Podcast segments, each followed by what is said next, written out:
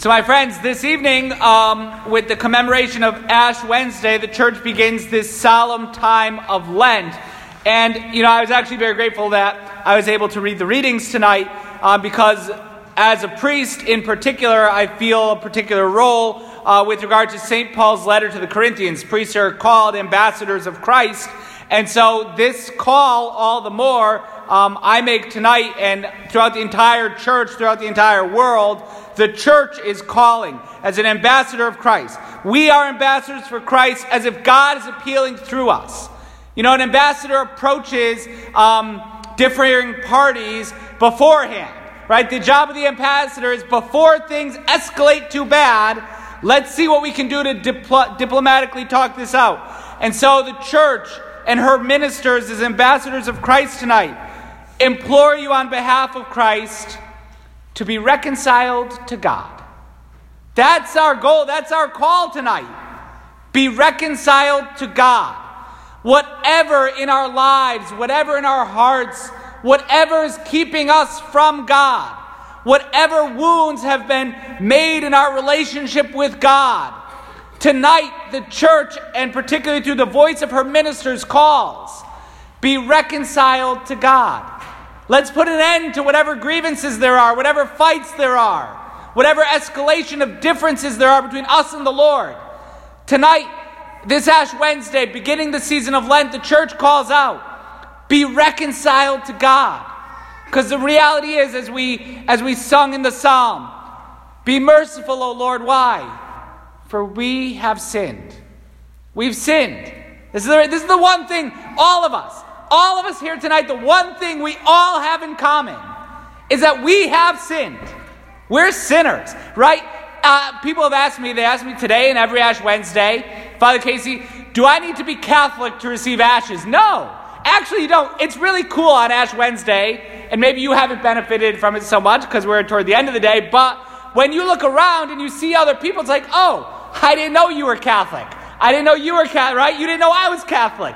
We all know we're Catholics because we wear it right on our forehead today, but that's not actually what the ashes mean. Right? As we see ashes around the city today, it doesn't mean you're a Catholic and you're a Catholic and you're a Catholic. What it really means is I'm a sinner. I got ashes up. Deacon Wayne gave me my ashes this morning. He gave big ashes, so he must think I'm a big, big sinner. But really, like, this is what ashes mean. Ashes, these ashes on my forehead mean for all of you to see that I, Father Casey, am a sinner. I'm a sinner. You should know this about your pastor. I'm a sinner. I sin. I go to confession regularly. The ashes don't mean I'm Catholic. No. The ashes mean I am a sinner. I sin. You don't need to be Catholic to get ashes. You just need to be a sinner. We, tonight, we put dirt on our foreheads. Why do we do this? To recognize, to proclaim, we have sinned. Yes, we're not going to hide it anymore. We're not going to pretend like we're all okay, everything's fine. No. We've sinned. We've all sinned. We're a bunch of sinners. It's the one thing we all have in common. We have sinned. Be merciful, O Lord, for we have sinned. And why is it important that we do this at the beginning of Lent? Because Lent is the period of leading up to the commemoration of the death and resurrection of Jesus Christ for our salvation in the Holy Triduum. And guess what? If I'm not a sinner, I don't need a Savior. If I am not a sinner, I do not need a Savior, and there will be nothing for me to celebrate on Easter because it's for someone else. But rather, at the beginning of Lent, we mark our foreheads as a visible sign of those marks of sin that are probably on all of our souls. We have sinned. I need a Savior. Personally, I need a Savior. And so when Good Friday rolls around, just over 40 days from now, I will be grateful to our Lord Jesus Christ who shed his precious blood to save me from my sins. Not someone else's sins. Easter and Good Friday aren't about someone else. Because I got the ashes on my forehead on Ash Wednesday. It's about me. I need to be washed clean. I need to be made clean. I need to be redeemed.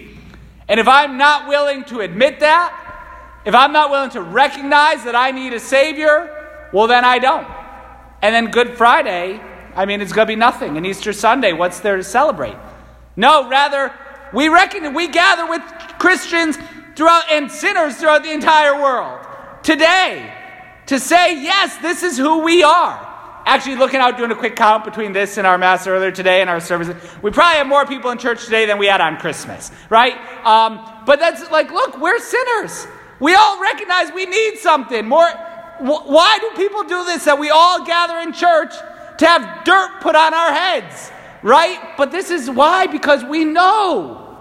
We all know it. Deep down, even if we don't admit it every day, that there's something broken in me and I need a Savior.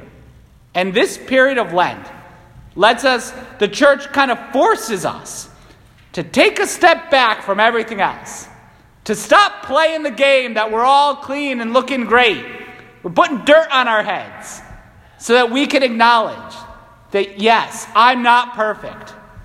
I, we all make mistakes. We all sin. We all need to cry out to the Lord. Proclaim a fast, we hear from the prophet Joel. We read this at the beginning of every Lent, the first reading of Lent. Prophet Joel. Even now, no matter how long it's been, no matter how many Ash Wednesdays we've had dirt put on our heads and we've done nothing about it, even now, says the Lord, return to me with your whole heart. Even now, right now, no matter how many Lents have gone by, with we finish the same way we started, nothing changes. Even now, this Lent 2019, let's let it be the difference. This Lent, whatever those things are that keep me from God, let's put them to the side. Let's let our Lord save us from that. This Lent, as much as I've always tried to put on the good face, let me turn to our Lord. All the more so, you know, our church needs this purification between the porch and the altar, let the priests, the ministers of the Lord, weep. How much does our church have to weep for this Lent? Absolutely in a real way. And so we as a church need to come to the Lord as the part of the one mystical body of Christ. Come to our Lord. Ask Him to save us. I'm a sinner. I need a Savior. I need our Lord. And so this Lent, as we're marked with these ashes, as we're reminded of our mortalities, we're reminded that we are not perfect, that we need a Savior. Let's give thanks to our Lord and God, who loves us so much that He entered into creation to save us from our sins. Let's thank our Lord and ask Him to strengthen us so that this Lenten observance we may all the more confidently approach the throne of all mercy and grace, the glorious cross, celebrating the death and the resurrection of our Lord and Savior, Jesus Christ.